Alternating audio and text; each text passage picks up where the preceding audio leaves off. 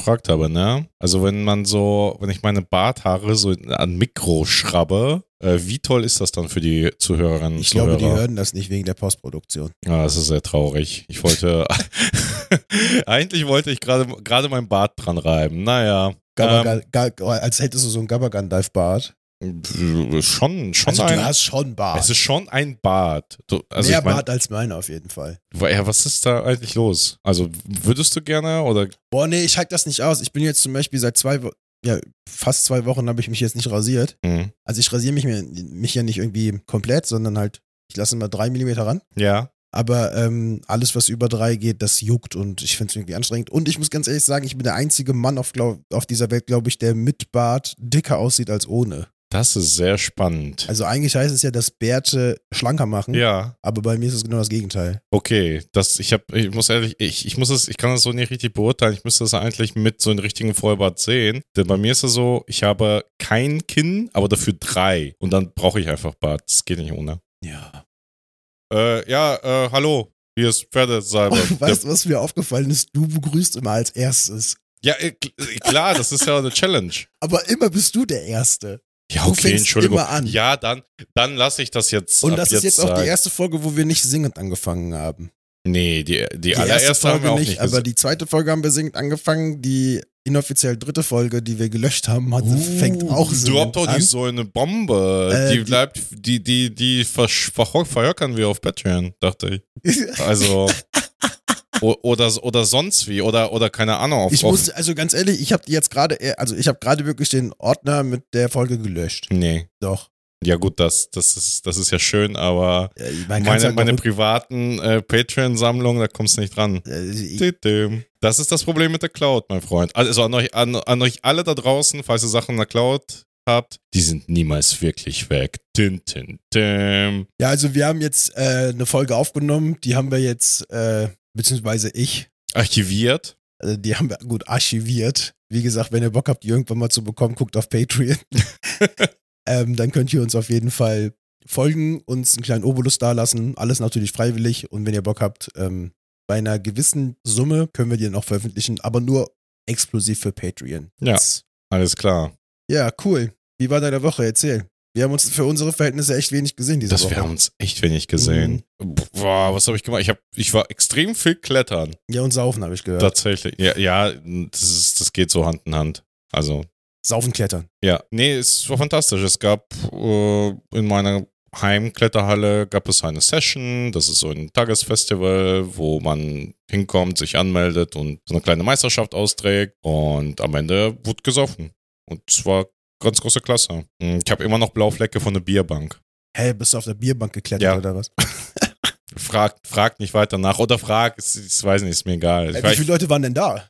voll. Full House, keine Ahnung, mehrere hundert. Wie viele passen so in, in eins unserer coolen Clubs bei uns in der Stadt? Boah, in den größten. Nee, nee, nicht die größten, die kleinen. Da. Die kleinen Äh, Feinen. 500 vielleicht. Ja. Oh, höchstens. Allerhöchstens. Ja, okay. Hm, Also Ja. ich hatte ja so 300 getippt. Ja, würde ich und jetzt so, auch- so ja, ungefähr. So also, was. Ja, Und wie so viele beim Tag verteilt. Kontrahentinnen gab's? Naja, jeder kann, also ich glaube, das wurden 180 Tickets verkauft für die Teilnahme an der, an der Session. Wenn ich mich nicht täusche, ist äh, ausverkauft. Und jeweils acht Personen, also Aber- insgesamt acht Personen äh, im Finale. Wie heißt das? Also, Klettern ist das ja in officially nicht. Das hat ja so einen Special-Namen, was du da machst. Ja, Bouldern. Aber ich sag das Bouldern. immer nicht, weil äh, Generation Z komplett angenervt ist von diesen, allein wenn die das hören, dann. Weiß dann ich gar nicht. Ich habe irgendwie das Gefühl, dass Generation Z da ein bisschen drauf steil geht im Moment. Ja, es gibt so, sind- ich glaube, unsere Generation ist eher davon genervt. ja, keine Ahnung, irgendeine Generation ist davon auf jeden Fall richtig Unsere, genervt. unsere Generation ist von allem genervt. ja, aber ich bin deiner Generation und ich liebe Ja, den Scheiß. Ja, das ist wie so eine Sekte. Das ist wie mit CrossFit. Ich habe jahrelang CrossFit gemacht, das war genauso. Ja, aber alles ist eine Sekte. Ich mache jetzt Yoga, bin ich jetzt auch eine Sekte? Alles ist die Sekte, alles ist die Sekte. ja, wenn du Yoga machst, bist du sowieso in der Sekte. Du bist bald Esoteriker, Digga. ja. Lässt sich nicht mehr impfen und so ein Bums. Nee, ist auch vor allen Dingen richtig zu spät. Also ich bin schon komplett und. Aber Ach so, die, ja, nächste Pandemie kommt ja. Ah, bitte nicht. Klopf, klopf. Ja. Äh, ja, war geil. Also insofern war ich eine richtig geile Woche. Was denn mit dir, Ayas? Wie war denn deine Woche? Ich war bei meinen Eltern in der Heimat. War schön. War wirklich schön. War ein bisschen wie Urlaub. Sonst, ich habe heute endlich meine Klausur geschrieben in BWL. Uh, uh, High Five uh, in der Luft, uh, Klatsch. Ähm, die war, ich habe das heißer gekocht, als es war. Ja, das habe ich mir schon gedacht. Das ist ein bisschen was Ich anderes saß als Jura-Klausuren. Ich saß hier und dachte wieder so, really? That's the shit? Ja, Ja, deswegen habe ich jetzt erstmal zwei Tage frei. Ja. Also heute geschrieben, morgen mache ich mir noch frei. Langes Wochenende. Tag der Aufnahme ist Donnerstag. Ja, sonst. Äh, was gab's denn noch so? Genau, der Pokémon Day war. Krasse Enttäuschung. Also wirklich. Oh no. Anyway.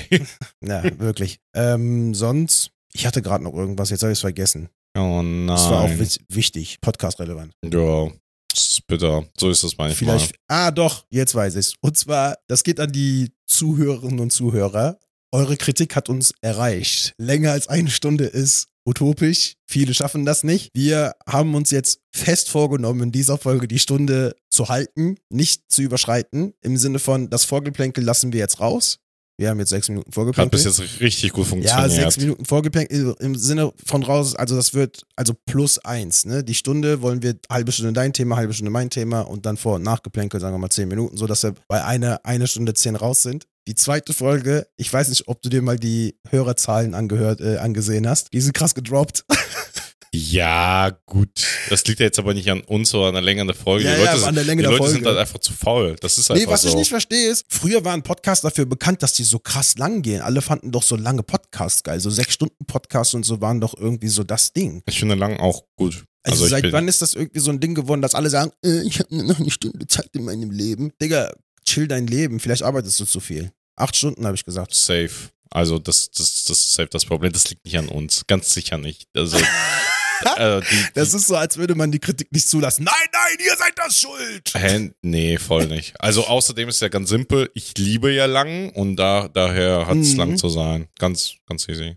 Lange ba Wow. Baguettes, lange Schuhe. Mm, Baguettes. Nein, Oh, Also, wie gesagt, Baguette. ei- eine Stunde äh, für die Themen. Vorgeplänkel und Nachgeplänkel 10 und dann fertig. Also bei 1.10 wollen wir heute den Cut machen. Wir können es nicht versprechen, aber wir versuchen es einzuhalten. Und wenn wir es geschafft haben, ihr müsst auch wissen, wir müssen äh, uns jetzt auch natürlich langsam antasten an das ganze Thema. Ich hoffe, ihr habt trotzdem noch Spaß und hört uns äh, reichlich. Macht Werbung für uns. Nicht nur die Leute, die wir sowieso kennen, die diesen Podcast hören, sondern droppt den rum. Es kann sogar sein, dass wir in den nächsten Folgen vielleicht noch einen Gast dazu bekommen. Das müssen wir mal abwarten und regeln. Das ist ja spannend. Genau. Jo, dann fangen wir mal mit dem kalten Keks an, den heute Pino mitgebracht hat. Hallo, Ibims. Jo, ich habe einen kalten Keks, aber nicht der Woche. Das ist so der kalte Keks meines Lebens, würde ich sagen. Die Leute, die sich mit so Kunst und Kultur auskennen, haben mir gesagt, man muss einen Spannungsbogen aufbauen. Wer hat Äh, dir das denn gesagt? Ja, so Pros und so. Mache ich aber nicht. Mach also, mal nicht, komm, drop Mein, einfach. mein Thema ist äh, sehr simpel, aber dafür nicht weniger wichtig für mich. Es ist halt tatsächlich auch sehr wichtig für mich und hat mich auch, ehrlich gesagt, mehr beeinflusst als alles, also als vieles in meinem Leben, muss ich sagen. okay. Und falls du dich manchmal gefragt hast, Gott, irgendwas stimmt mit diesem Typen nicht. Manchmal ist er so ein bisschen, ah, äh, so ein bisschen komisch oder äh, äh, daran liegt's. Okay. Mm, Der stationäre Einzelhandel ist mein Thema. Okay. Ja. Also wir reden über stationäre Einzelhandel im Sinne von an der Kasse, oder? wie? Ja, ja, es ist so Läden. Okay. So, so, Ja. ähm, so als, als Oberthema. Natürlich kann ich das mehr oder weniger nur beurteilen aus Deutschland. Ja. So, weil hier, hier stammen meine, meine Erfahrungen damit, sowohl als ähm, jemand, der vier Jahre dort gearbeitet hat und als Konsument entsprechend. Ja. Und so, so, hab ich- so bringe ich das Thema auf den Tisch und ich erzähle einfach meine Geschichte mehr oder weniger. Okay. Also das, da, das ist es im Endeffekt. Also Ja. ich möchte erzählen äh, darüber, was ich so erlebt habe und warum mich das so dermaßen abfuckt. Mhm, Ja, du weißt ja sicherlich jetzt, dass ich eine Ausbildung gemacht habe in dem Bereich. genau. Und zwar 2009 war ich noch so ein bisschen lost. Ja. Ich hatte noch damit ein bisschen zu kämpfen mit meinem Migrationshintergrund. Mhm. Ich war dabei, einen, einen äh, wie heißt das denn, also wenn man, wenn man sein Fachabi nachholt, also dann, also in so einer, so einer schulischen Form drin gefangen, mehr oder weniger, fand das alles nicht so geil und musste mehr oder weniger Geld für die Miete aufbringen irgendwann und ja, das passte irgendwie alles nicht mehr. Dann dachte Ja. ich mir, naja, dann mache ich eine Ausbildung. Also alle gesagt, das, das ist der Weg, Brudi, so, das, das musst du Das ist the machen. way. Mhm. Genau. Und dann, wie, wie man es halt so macht, dann bin ich halt zu Berufsinformationszentrum. Kennst du das eigentlich? Ja, da war ich auch. Da, dadurch bin ich erst zum Studium für Jura gekommen. Das ist sehr spannend. Richtig dann, dumm. dann hat, naja, aber dann hat deine Berater, Beraterin, die wahrscheinlich einen besseren Job trotzdem ge gemacht als bei mir. Denn meine Nee. nee, Nein, nein, aber ist eine andere Geschichte. auf jeden Fall äh, hat sich angehört, was ich so kann. Anscheinend war es nicht sehr viel, weil sie gesagt hat, naja, okay, äh, also richtig viel habe ich jetzt nicht für sie. Aber äh, hier ist eine ganz tolle Firma, die ich natürlich nicht nennen werde, in der kleinen Stadt, wo ich wohnte. Sie sucht äh, einen Azubi im Einzelhandel. Also Okay. quasi Einzelhandelskaufmann, Azubi. Ich weiß nicht, ob du es weißt. Es gibt zwei ähm, Berufe in dem Bereich. Einmal Verkäufer. Verkäuferin, Ja, zwei Jahre Ausbildung. Oder Okay. Kaufmann Einzelhandel, drei Jahre Ausbildung. also damit kannst du dann auch ähm, Leiter werden oder was dann? Im Sinne von, Boah. man kann auf dir steigen und nach oben klettern. Ja, also the ja, theoretisch schon. Also man hat so ein paar Fächer mehr, so man kann ein bisschen was mehr, man kann dann so Einkaufstätigkeiten auch noch und lernt ein bisschen, bis, ganz bisschen. Und so ein Bums. Ja, man, ja, genau, man lernt so ein bisschen, also eigentlich wird, ganz ehrlich, eigentlich wird man da trotzdem darauf vorbereitet, Mensch, der Glatze zu werden. Also das ist einfach so. Das, das ist halt echt ein bisschen hart alles. Naja. Ja, dann Rede kurzer Sinn, dachte mir, hä, meine Mutter hat auch mal, äh, ach so, genau, und ist noch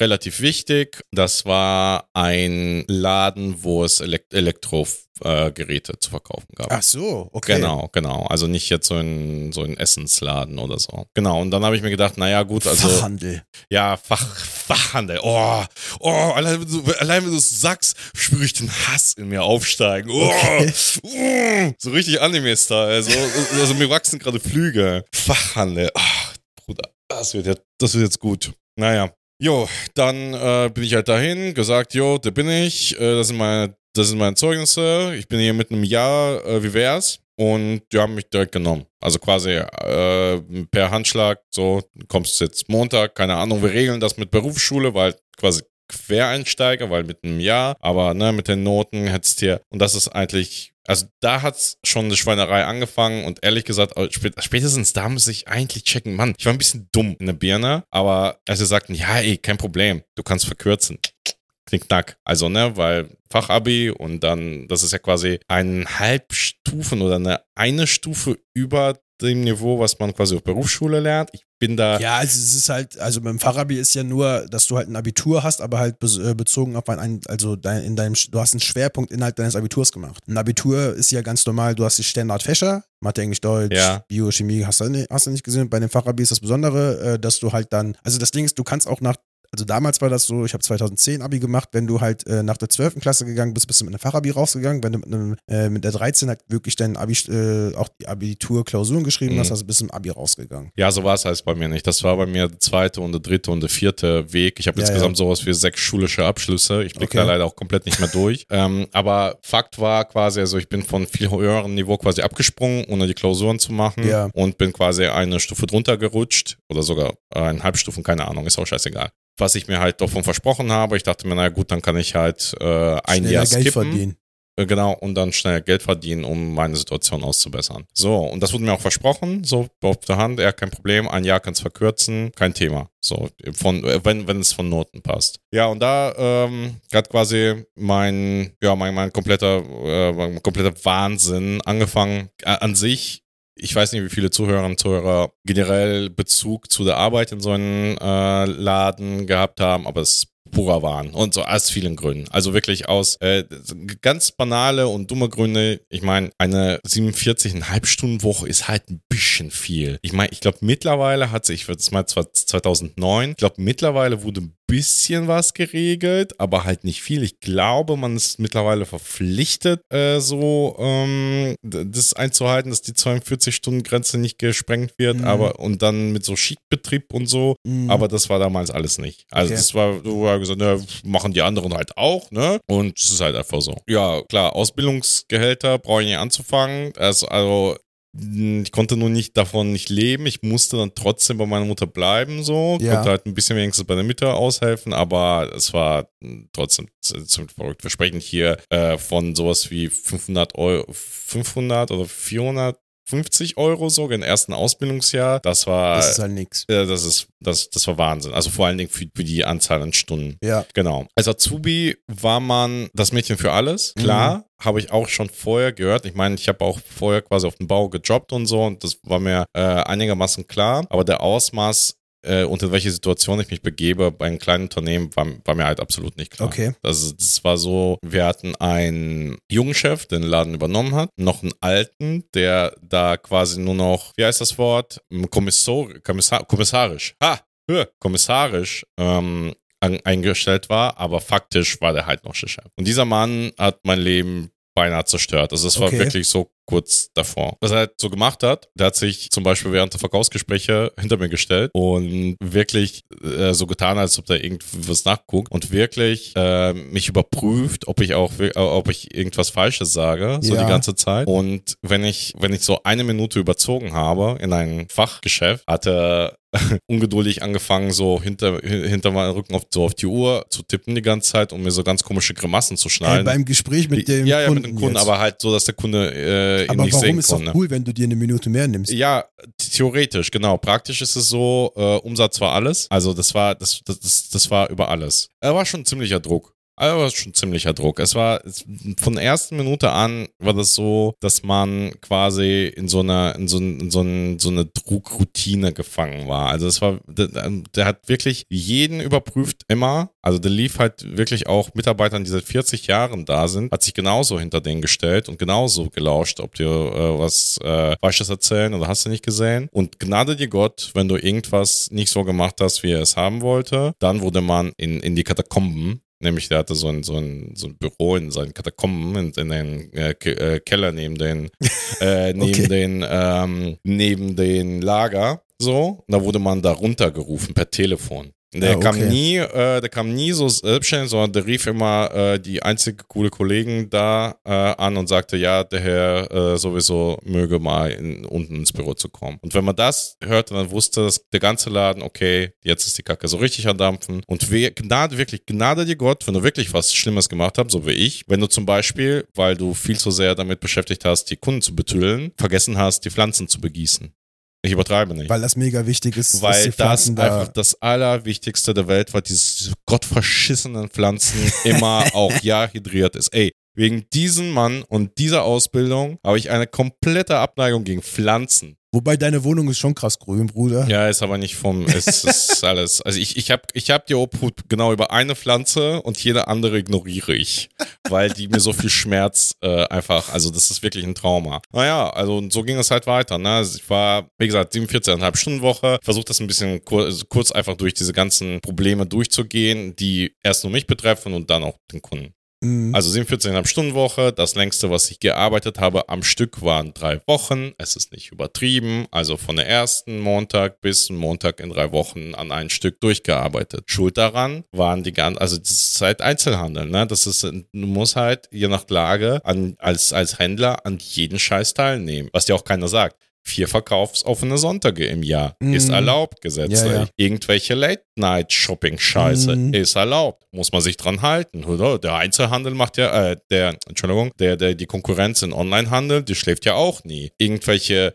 Messen, wo man angeblich sie bilden soll, und, ne, wo es aber eigentlich auch nur darum geht, möglichst Connections zu schaffen und bessere Einkaufsmöglichkeiten zu bekommen und Ja, so weiter. halt. Äh, absoluter Wahnsinn, absoluter Druck, absolutes, absolute Kackstimmung auch unter den Kollegen, auch wenn das teilweise auch nette Leute waren, die mich ein bisschen, äh, ein bisschen unterstützt haben, aber so richtig gegen den Chef auszurichten konnten die halt auch nicht. ja, ne? klar, Chef ist halt Chef. Ja, ja, und dieser Druck und vor allen Dingen diese, dieser, dieser Disrespekt, der mir die ganze Zeit entgegengebracht worden war, das hat mir richtig gefickt. Ja, das glaube ich. Das Ding ist, ja, ich hatte so meine Schwierigkeiten. Ich hatte vor allen Dingen, ja, oh, stimmt, da fällt mir, da fällt mir auch ein. Also ich hatte das mit den Pflanzen immer falsch gemacht. Egal, was ich mit denen gemacht habe, es war scheißegal, ob die zu viel gegossen waren, zu wenig gegossen waren. Irgendwas war immer.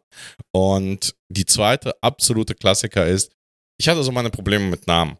Ja, Also es klingt jetzt richtig banal, aber ne, du gehst ins Telefon, ne, ne, und sagst einen Laden und dann, ja, wer hat angerufen, wer wollte. Ich habe halt sowieso ein Problem mit Namen, Namen, aber Namen verstehen, vor allen Dingen deutsche Namen verstehen, das ist eine der großen Herausforderungen, wenn man eine Sprache neu lernt. ja, klar. Weil, also, für, klar, ich rede jetzt nicht über Müller-Meyer, Auch wobei ich immer noch nicht weiß, wie Maya und mit Y und wie man das ja, ist. das dann- Problem ist, Maya kann man halt in drei verschiedenen, also, ne? Ja, ja, genau. Aber das Problem ist, für, klar, die Eingeborenen hören sich den Namen total normal an und total eingängig. Und klar weiß man, wie, keine Ahnung, äh, sag mal, irgendein Bärenjäger von Hausenmann 3000, äh, wie die geschrieben werden und wie, wie das, das äh, fällt auch leichter, die zu merken. Aber ich hatte halt so meine Probleme mit. Und gnade mir Gott, wenn ich einen Anruf, der für Chef war, wenn ich mir nur aufgeschrieben habe, worum es ging und dann den Namen falsch hatte. Ey, ich wurde, ich hatte irgendwann so eine Aversion gegen das Telefon klingeln, dass ich mir am liebsten irgendwo auf Toilette versteckt habe, Mm. weil ich da so angeschissen wurde, ob ich blöd bin, ob ich, ob ich einfach nur dumm bin, ob ich, Mm. keine Ahnung, ob ich,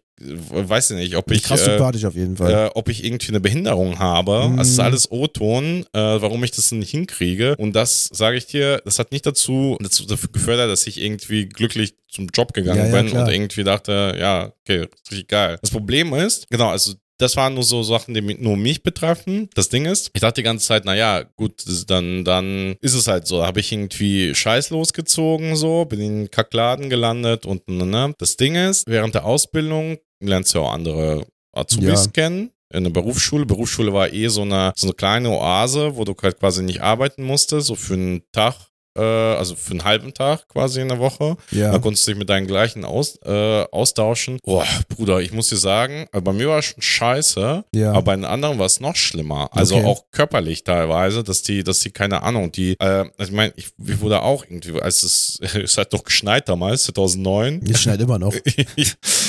ja, aber weißt du nicht mehr in den Ausmaß. Ja, doch. Die letzte, also dieses Jahr hat es nicht geschneit.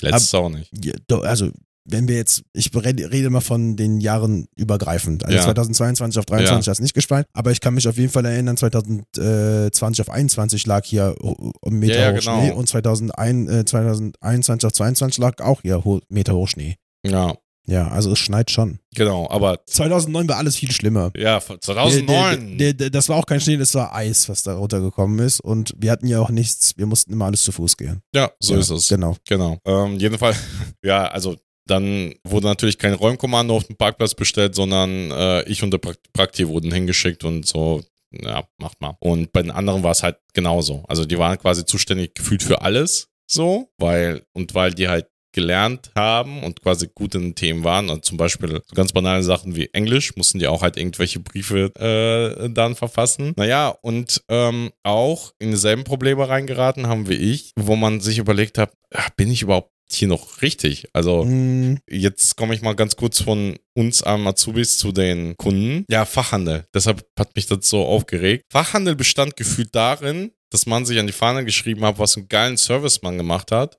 aber im Endeffekt Betrug betrieben hat. ja. Also zum Beispiel, also eins meiner absolut geilsten Aufgaben, die ich hatte, bestand darin, Fernseher aus, aus, dem, Au- aus dem Ausstellungsraum so aussehen zu lassen, als ob die quasi neu sind. Also original Ja, ja, ja, ja. zu verpacken. Absolut geil. Also ich war, ich war auch irgendwann richtig routiniert, ne? Dann du musst halt quasi ähm, die Betriebsstunden löschen, denn es kann ja sein, dass die Leute schlau sind und einfach mal in, in, in den Stats nachgucken, wie lange das Ding schon gelaufen ist. Äh, dann musste man das so schön, schön so sauber machen, dass da ja kein Staub dran ist. Quasi beim Überkleben der Verpackung darauf achten, dass der Teserstreifen genauer mit den Original-Teserstreifen übereinstimmt. Ah, okay. Und zack, hast du ein neues, neu verpacktes Gerät. Den in den Laden kriegst du ja am besten Service. Klar. Und neue Geräte, ist doch, ist doch klar. Ja, also das Ding ist, äh, ich glaube, neue Geräte ist gar nicht so das Ding, sondern was ich von einem Fachhandel mir erwarte, ist, wenn ich da hingehe, also be bestes Beispiel ist halt wirklich Fernseher. Mein Bruder hat sich damals einen Fernseher geholt und ich war halt dabei. Und dann sind wir halt auch im Fachhandel gegangen und wollten uns beraten lassen und der Mack hat halt überhaupt keine Ahnung von Fernsehern. Also mein Bruder hatte innerhalb von, ich glaube, gefühlt zwei Tagen im Internet mehr herausgefunden als der Typ, der die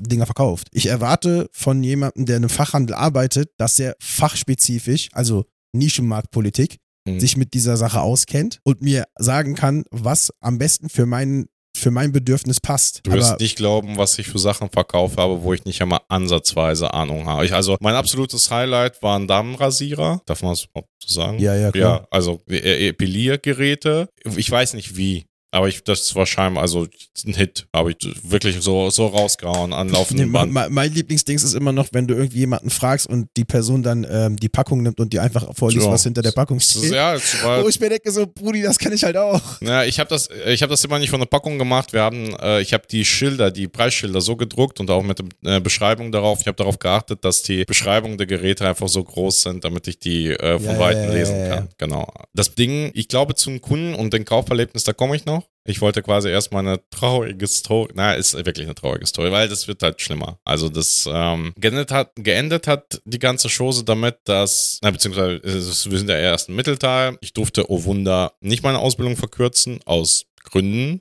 Der, okay.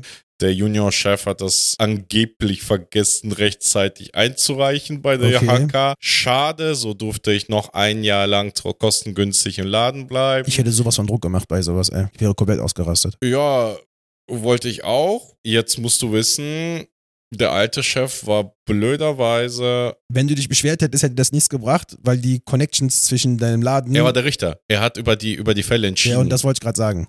Also, die Connections zwischen den Leuten, die bei dir gearbeitet haben und den Leuten, die das entschieden hätten, wären so eng gewesen, dass sich nichts geändert hätte. Genau. Ja, wie auch immer. Auf jeden Fall saß ich in einer ziemliche Patsche quasi. Also für mich war es sogar so, sah es ziemlich lange so aus. Und da war ich auch nicht der Einzige, dass man so mehr oder weniger drin gefangen war. Wobei Mhm. man hat die Kohle gebraucht, konnte jetzt nicht vor allen Dingen, ich habe ja quasi meine, meinen, meinen schulischen Werdegang dafür abgebrochen, um Ja, diese ja, ja, Ausbildung ja, zu beginnen. Also wenn ich da aufgehört hätte, keine Ahnung, was aus mir geworden wäre. halt, ich bleib dabei, das ist das einzige Druckmittel, was die haben. Es ist immer der fucking Lohn. Es ist immer der Geha das Gehalt. ja. Das ist der Druck, das ist das Druckmittel. Also warte mal, ich nochmal zum, ähm, zum Nachvollziehen. Mit wie vielen Jahren bist du nach Deutschland gekommen?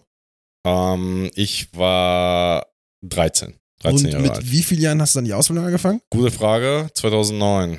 Ma Mathe ist nicht mein Ding. Also 18 oder so. Okay, okay, also sagen wir mal, du warst fünf Jahre in Deutschland. Ja. So, und das ist halt genau das, was ich meine. Also egal, ob du 18 bist, in, in anderen äh, schulischen Laufbahnen sieht das ja anders aus. Die Leute hören mit in, in der 10. Klasse auf und fangen dann eine Ausbildung an. Also die sind die auch noch 16 oder so, Mhm. 15 oder so ein Scheiß. Und das finde ich halt irgendwie, ich finde das mega erschreckend. Mit 15 war ich noch nicht mal ansatzweise so weit, um irgendwie was in, der, in dieser Welt zu verstehen. Und wenn du auch noch, ähm, wie bei dir, auch noch einen Migrationshintergrund hast und dann auch noch irgendwie erst fünf Jahre in diesem Land bist und dann instant irgendwie in einen Job kommen musst und dann von dir erwartet wird, dass du 100% gibst und dann, weißt du, du bist ja als, sagen wir mal, in Anführungsstrichen beim normalen Werdegang ohne Migrationshintergrund bist du hardcore abhängig von diesem Geld, weil du halt erst fucking nochmal 16 bist.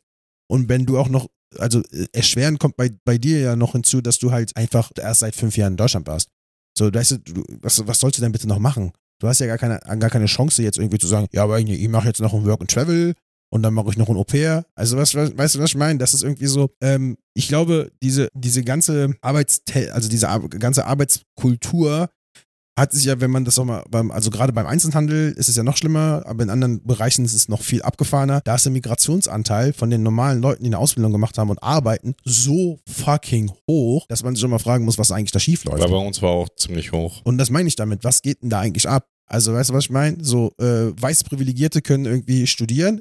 No offense, ich hab, also weißt du, ich bin zwar jetzt kein weißer Privilegierter, aber ich habe auch studiert und ich habe auch sehr lange studiert und, äh, aber weißt du, ich hatte das Privileg, aber andere Leute haben das auch und die Leute, die das Privileg nicht haben, die kommen dann halt in solche, in Anführungsstrichen, prekären Ausbildungssituationen und dann wirst du halt hardcore ausgeknechtet. Ja. Und Das das, funktioniert halt vorne und hinten nicht. Ist aber ein guter Punkt, weil ähm, du hast halt während, auch während der schulischen Ausbildung wirklich gemerkt, dass die uns darauf vorbereiten, Arbeiterklasse zu werden. Also anders kann ich nicht sagen. Also während meiner ganzen, also ich habe ja danach ja studiert und allen, mh, niemand hat sich so richtig, die haben halt wirklich uns erzählt, ja okay, das mit Krankenkasse, so macht man Steuern und das brauchst du, um den Stadt nicht zu beschreiben. Das ist Schwarzarbeit. So quasi. Aber da muss ich wirklich- aber ganz ehrlich sagen, das hätten die mir damals aber Ja, auch mal beibringen sollen in der 10. Klasse. Ja, Digga. sicherlich, klar. Ich, was ich meine, ich wollte jetzt nicht dagegen böschern. Also das, die Berufsschule an sich war eigentlich äh, ganz okay. Ganz okay Erfahrung so. Aber du hast halt wirklich gemerkt, die erwarten gar nichts von ein. Also Ja. die wissen. Äh, Du bist halt eine die, Arbiterdrohne. ja, genau. Also die, die erwarten nichts, die wollen nichts fördern, die wollen, also die, die wollen, dass wir das quasi durchboxen. Deren einziges Ziel, dass wir irgendwie die Scheißprüfung bestehen und äh, dann tschüss. Dann, dann sind die nicht mehr unser Problem. Und das, das merkst du halt richtig hart. Obwohl die hätten eigentlich sein müssen, die uns quasi da auffangen, wo uns die Betriebe ausbeuten. Anders, anders kann ich es nicht nennen. Ausbeuten, irgendwie mal ein bisschen Hilfestellung geben. Ja, was machst du in so einer Situation, wenn dein Chef auch gleichzeitig auch ein ehrenhafter Richter ist und du halt einfach keinen Ausweg mehr siehst? Mhm. Ich habe meinen Ausweg richtig schnell gefunden. Ich habe angefangen, hardcore zu saufen. Also wirklich äh, auch teilweise äh, noch verkatert, dann in den Laden gekommen und so und äh, habe das, ja, habe das nicht gut verkraftet. Also es hat alles damit geändert, dass ich äh, so für eine Woche im Krankenhaus gelandet habe, Okay. worüber ich übrigens mein Chef, das war auch so ein Ding, immer wenn ich krank war, musste ich meinen Chef unbedingt, also vor allen Dingen den alten Chef, nicht meinen offiziellen Ja, ja, ja. Äh, Auftraggeber, den alten Chef anrufen, egal wo er ist, ob der, keine Ahnung, gerade in seiner Villa irgendwo saß oder im Laden war, ich musste ihn persönlich erreichen und im kleinsten Detail über meine Symptome aufklären Okay. und wie viel äh, Grad Temperatur ich habe und ob, und ob ist ja schlimmer als 37 im Knast, und als ich ihm sagte, dass ich sieben- 37,5 äh, Grad äh, meine Temperatur ist, hat er gesagt, das ist doch kein Fieber. Fieber beginnt ab 38 irgendwas. Ja, Ja, hätte, hätte ich direkt gefragt, ob der äh, Medizin studiert hätte und was der dann da macht. Ja, weiß ich nicht. Auf jeden Fall konnte sein Sohnemann nicht Receiver fehlerfrei schreiben. Also von daher. Äh, geendet hat es damit, dass ich im Krankenhaus gelandet habe, äh, bin. War nicht so geil. Äh, Magenschleimhautentzündung, sehr häufige Nebenwirkung bei Stress. Ja, dann habe ich mich gefragt, okay, wie willst du fahren? Wie willst du alles, alles wieder abbrechen? Aber irgendwie habe ich es denen nicht gegönnt. Also ich habe gesagt, okay, Ja, nee, da hätten die gewonnen. Genau, also ich habe hab mich tätowieren lassen, habe irgendwie die Zähne zusammengekniffen, habe die Ausbildung zu Ende gemacht und habe dann den wahnsinnigen, äh, also Wahnsinnsangebot bekommen für die Übernahme. Mhm. 1000 Euro netto für 7,5, Stunden Wochen. Okay, krass. 47,5 Stunden Woche. Aber warte mal kurz, war das eine Kette oder war das so, Ich möchte, also ich, Ja, also es, es ist eher, es, oder war das so ein Rando, der gesagt hat, ich mache jetzt einen Elektrofachladen auf? es war ein kleiner Laden. Ich möchte, Okay, ich, wegen der Also Nachverfolgbarkeit möchte ich dazu nicht sagen. okay, krass. Genau, aber es Dass war, es war gibt. eher ein kleiner Laden, genau. Ja, war nicht so geil. Leute, geht deswegen alle in eine Gewerkschaft. Ich sag's so, wie ich es wirklich. Ja. Wegen so einem Scheiß musst du in eine Gewerkschaft, schon bei einer Ausbildung in eine Gewerkschaft gehen. Punkt, Ende aus. Der Arbeiterkampf wird nicht gewonnen, wenn ihr alleine da rumsitzt und euch knechten lässt. Ja, das ist jetzt sehr lapidar gesagt, wenn man nicht in so einem kleinen Laden Nein, ist. ich, kann, ich, ich weiß auch, wie schwierig das ist, innerhalb eines, gerade innerhalb eines kleinen Landes das mitzumachen, auf jeden Fall. Also ich Mhm. kenne Leute, die halt in Gewerkschaften arbeiten Mhm. und ich weiß auch, äh, wie schwer es ist, den Arbeiterkampf durchzuziehen. Aber einfach machen. Ja, genau. Ja, das, hat, das alles hat dazu geführt, dass ich äh, sehr schnell nach der Ausbildung dann damit aufgehört habe, mich gesammelt habe und gesagt habe, ja, okay, dann gehe ich halt studieren. habe meinen, meinen Abschluss halt nachgeholt und dann war, ich- da war ich weg. Ja, also wie gesagt, ich bin da definitiv nicht der Einzige. Das weiß ich. Das sehe ich in, in Gesichtern der Leute, wenn ich shoppen ja, oder also einkaufen die, die, gehe. äh, meine- meine Schwägerin ist ja auch äh, im, Handel, äh, im Einzelhandel tätig, hat auch eine Ausbildung gemacht. In keine Fachhandel, sondern halt ganz normal. Und ähm, ich weiß auf jeden Fall, was die durchgemacht hat, bis sie schwanger wurde. Ja, ist, ist ist kein Spaß. Ich, ich weiß nicht, ich weiß nicht, woran es liegt. Ich weiß nicht, warum man, muss man die Mitarbeiter wie Dreck behandeln? Also ich kann, das, da ich, ich kann dir das erklären, woran das liegt. Und äh, das ist jetzt natürlich meine eigene, ähm, weißt du, wie gesagt, ich habe nicht nie im Einzelhandel gearbeitet. Ich bin ein Typ, der in so einer Studierendenbubble ständig äh, Mhm. rumgelaufen ist und in einer Künstlerbubble. Also ich war da nie meine Mhm. Dings gehabt. Aber aus meiner Perspektive kann ich erklären, was das Problem ist. Der Einzelhandel, jetzt wird es kapitalistisch, kapitalismuskritisch. Der Mhm. Einzelhandel ist Kapitalismus. Mhm. Und was ist der einzige Grund bei, also was ist der Grund von Kapitalismus? Es müssen Sachen gekauft und verkauft werden. Und wo kann man das am besten? Es ist der einzige Raum, Im Internet. ja, das Internet ist jetzt später dazugekommen, aber der einzige Raum, wo das eigentlich meiner Meinung nach, also wo das wirklich passiert, Mhm. ist der Einzelhandel. Und wenn wir zum Beispiel äh, das Internet nehmen, ist es ja noch viel schlimmer, wenn wir zum Beispiel Amazon oder so, die ganzen anderen Leute nehmen, die dazugehören. Lieferando und so, die, ne, die Arbeitsbedingungen da sind noch viel, viel, viel, viel schlechter. Aber das ist, also der, Einzelhandel ist der Kapitalismus. Und der Kapitalismus ist in den letzten 20 Jahren extrem rasant geworden. Die ähm, Lebenszyklen, die Produktlebenszyklen sind immer kürzer geworden. Du musst innerhalb von viel, also damals hast du zum Beispiel, sagen wir mal, das Nokia 3310 einmal rausgebracht und jeder wusste, du hast zehn Jahre lang das Nokia 3310, auch wenn zwischenzeitlich andere Modelle und Sorten rausgekommen sind, hat man sich einmal das Handy geholt und nie wieder was anderes, weil das einfach so lange gehalten hat. Jetzt werden Handys jedes Jahr neu produziert, jedes Jahr kommt ein neues Modell raus. Die Handys selber, also Waschmaschinen haben das ja, dass sie nach so und so viel Wäschen so einen Schalter haben, der sich einfach umstellt und dann auf einmal ist das Ding in Anführungsstrichen defekt. Es funktioniert nicht mehr. Drucker haben das, die haben so, die zählen halt die Seiten ab der 1200. Seite tut der so, als wäre er defekt, sodass du unbedingt einen neuen kaufen musst. Das heißt, die Produktlebenspanne ist kleiner. Die Unternehmen, die diese Sachen produzieren, jetzt wird es krass BWL, haben jetzt nur noch eine also haben nur noch eine ganz wenige Zeit, bis halt die ähm, Phase anfängt, wo die, die Sachen sich nicht mehr verkaufen. Also der Gewinn muss innerhalb eines viel kleineren Zeitraums gemacht werden. Und das wird dann auf den Rücken der Mitarbeiterinnen und Mitarbeiter gemacht, weil die müssen ja die Sachen an den Kunden bringen. Und wenn du halt in einem schnellen System arbeitest und der Kapitalismus ist ein schneller ist ein schnelles System und die, der Verkauf und der Ankauf von Sachen wird immer schneller, müssen die Leute, die da arbeiten, halt mithalten können. Dass das nicht menschlich machbar ist, dass das gegen unsere Grundfeste und gegen meiner Meinung nach auch die Biologie des Menschen ist, das interessiert keinen. Der, das System hat die Biologie und das biologische Leben übernommen und wir müssen, also das System arbeitet nicht mehr für den Menschen, sondern der, der Mensch arbeitet für das System. Das Problem ist, ich habe, ja, ich habe mich in ein System gefangen gefühlt, aber die Probleme waren hausgemacht. Also, weil es, es kann, also ich kann mir nicht vorstellen, dass irgendjemand gerne den Laden gearbeitet hat. Irgendwann, Aber ich, kennst du irgendeinen Laden, wo du reingehst und sagst, okay, die arbeiten da gern? Ah, schwierig. Also. Außer es ist ein Fachgeschäft für Musik oder Platten oder so. Ja, ja wahrscheinlich. Ne? Das, das, ist halt der Punkt. Das ist, deshalb habe ich mir ein bisschen schwer getan, das, das Thema so groß zu fassen, aber das ist nun mal so. Ne? Ich kenne halt beide Seiten in so Ketten oder so auch kleinere Läden. Irgendwie ist das nichts. Keine Ahnung, es ist für niemanden was. Die, die Mitarbeiter sind komplett am Arsch und gehen auf Zahnfleisch. Und übrigens, äh, schon vor Covid äh, hatten die wie alle in Deutschland Probleme, Nachwuchs zu finden. Oh, Wunder. Ja, aber Covid hat auch nochmal richtig den Sarg Ja, na klar. Also die haben die Leute entlassen und komischerweise wollen Azubis nicht zurück oder wollen, wollen gar nicht erst eine Ausbildung anfangen. Komisch. Hm. Wirklich, ich wundere mich. Aber ey, wir haben schon mal darüber gesprochen, dass äh, das alles kumuliert zusammen. Es ist nicht nur der Einzelhandel. Ja, klar. Aber ne, also, bis, ich weiß, was du zum Beispiel in der letzten Zeit in, in deiner jetzigen Arbeit durchgemacht hast. Mhm. Und das hat auch alle 100% was mit Stress zu tun. Ich kenne andere Leute, die in anderen Branchen arbeiten, die sind auch alle gestresst. Also wir müssen nochmal, also das, der Witz an der ganzen Geschichte ist, der ähm, Chef des Arbeitgeberverbandes hat sich ja letzte, also diese Woche gewählt, beziehungsweise letzte Woche, mhm. und gesagt, die Menschen brauchen wieder mehr, in Anführungsstrichen, Bock auf Arbeit. Ja. Weißt du? Der hat irgendwie gesagt, der hat irgendwie gesagt, ähm, dass irgendwie, weiß nicht, 40 Stunden Wochen ähm, Standard sein sollten und dass die Leute doch gerne wieder zur Arbeit kommen sollen. Und ich finde das halt so witzig. Digga, was, was, was, was geht denn bitte bei dir ab? Ich hätte, weißt du, was ich meine? Wer soll auf mein Kind aufpassen? Mhm. Wer soll noch, wie soll ich noch irgendwie, keine Ahnung, wenn wir bei der Bedürfnispyramide bleiben, wie soll ich noch was, mein höchstes Bedürfnis nach freier Entfaltung und weiß, weiß ich nicht, mhm. persönliche Entwicklung ausleben können, wenn ich das, weißt du, wenn ich denn nicht irgendwie wie, wie ein Knecht arbeite?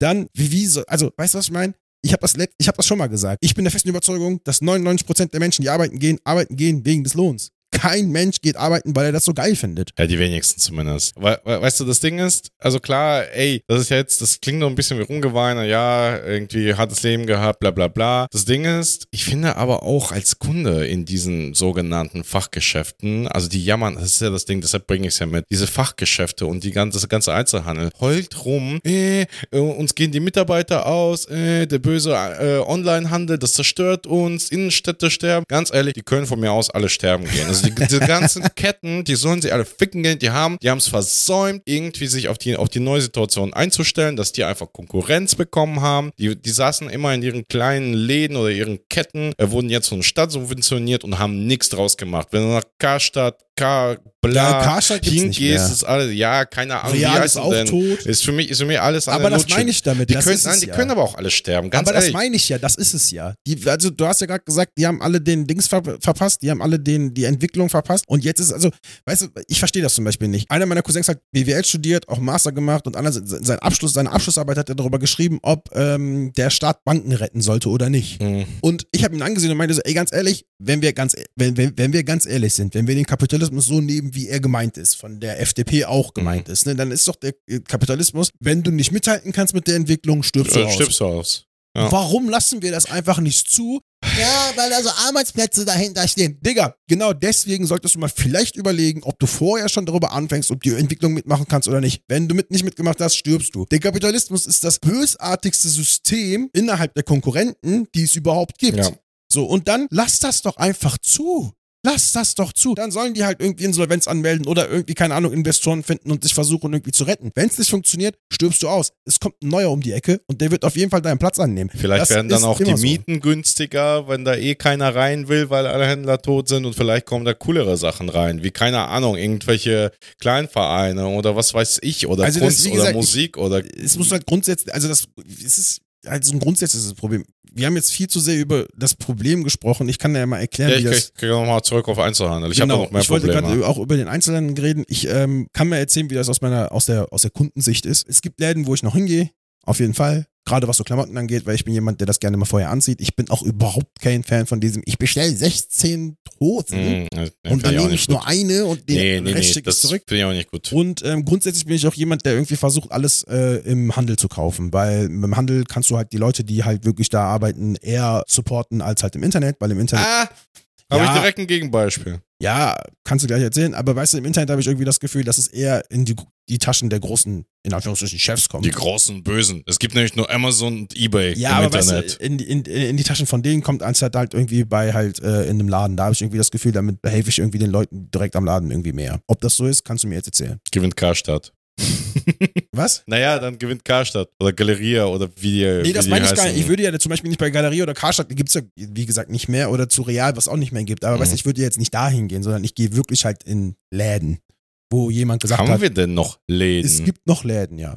okay. Also, Also- ich, kann, ich kann, das Problem ist, Das Ding ist, das hat sich also sehr auf ähm, äh, Klamotten und Boutiquen hat sich das irgendwie sehr konzentriert in der letzten Zeit. Das ist, davon gibt es halt sehr viele, die halt wirklich, wo, keine Ahnung, ein Mann oder eine Frau sagt, ey, ich mache jetzt mal so einen Laden auf, wo ich halt Klamotten verkaufe. Es gibt aber auch Läden, in Anführungsstrichen, für halt besondere Sachen. Also wir müssen ja ganz ehrlich zugeben, unsere Mikrofone, die wir benutzen, haben wir auch von einem Laden. Den haben wir zwar übers Internet gefunden, aber Props gehen raus. das war wirklich richtig geil. Also genau, wir müssen mal, vielleicht können wir die auch irgendwann supporten. Das hat echt gut geklappt. das war mega witzig. Das ist, also, Ah. ich weiß gar nicht mehr, wie die hießen, aber das ist ein, irgendwie so ein ein, Kleinladen. ein kleiner La Elektrofachladen im Saarland gewesen, Ja. Der die Mikrofone irgendwie billiger angeboten hat übers Internet. Und dann haben wir gesagt, gut. Absolut geil. Und äh, äh, Pino war auch so, Digga, nein, keine Ahnung, das sieht so shady aus, bla bla bla. Und dann hat er das halt in Google eingegeben und auf Google Maps hat die, also den scheiß Laden gefunden und dann war der, okay, dann können wir es bestellen. Das Ding ist, also ist es so, die der Kunde zu sein, ähm, bedeutet halt auch irgendwie ein bisschen zu gucken. Ich sage ja nicht, dass es absolut gar keine vertrauenswürdige und coole kleine Läden gibt, wo man gerne sein Geld ausgibt, Ja. wo man vielleicht auch beraten wird, wenn man das möchte, oder wo man im Gegenzug vielleicht auch nicht auf den Sack gegangen wird, während man die Sachen anguckt. Es, es gibt die, es muss die geben. Wie, wie in allen Sachen äh, gibt es das nicht, dass es alles nur Scheiße ist. Das Problem ist, die gehen halt unter in diese seelenlose Mengen an Ketten und komischen Läden. aber weißt du, es du gibt sagst, halt nicht mehr so viele Ketten. Die sterben alle findest aus. du? Die sterben alle wo, aus. Ja, wo kaufst du Elektronik? ja, Elektronik kaufe ich Also wo, das ist das Ding, so. Ja, das meine ich damit. Aber also Ja. ich weiß zum Beispiel, dass Saturn und Media, äh, Saturn und Da- da- da- nein, nein, das sage ich. Saturn und Mediamarkt gehören jetzt zum Beispiel zusammen und Saturn und Mediamarkt haben vor zwei Jahren irgendwie gesagt, dass die halt, wenn das so weitergeht, Insolvenz anmelden müssen. Gut.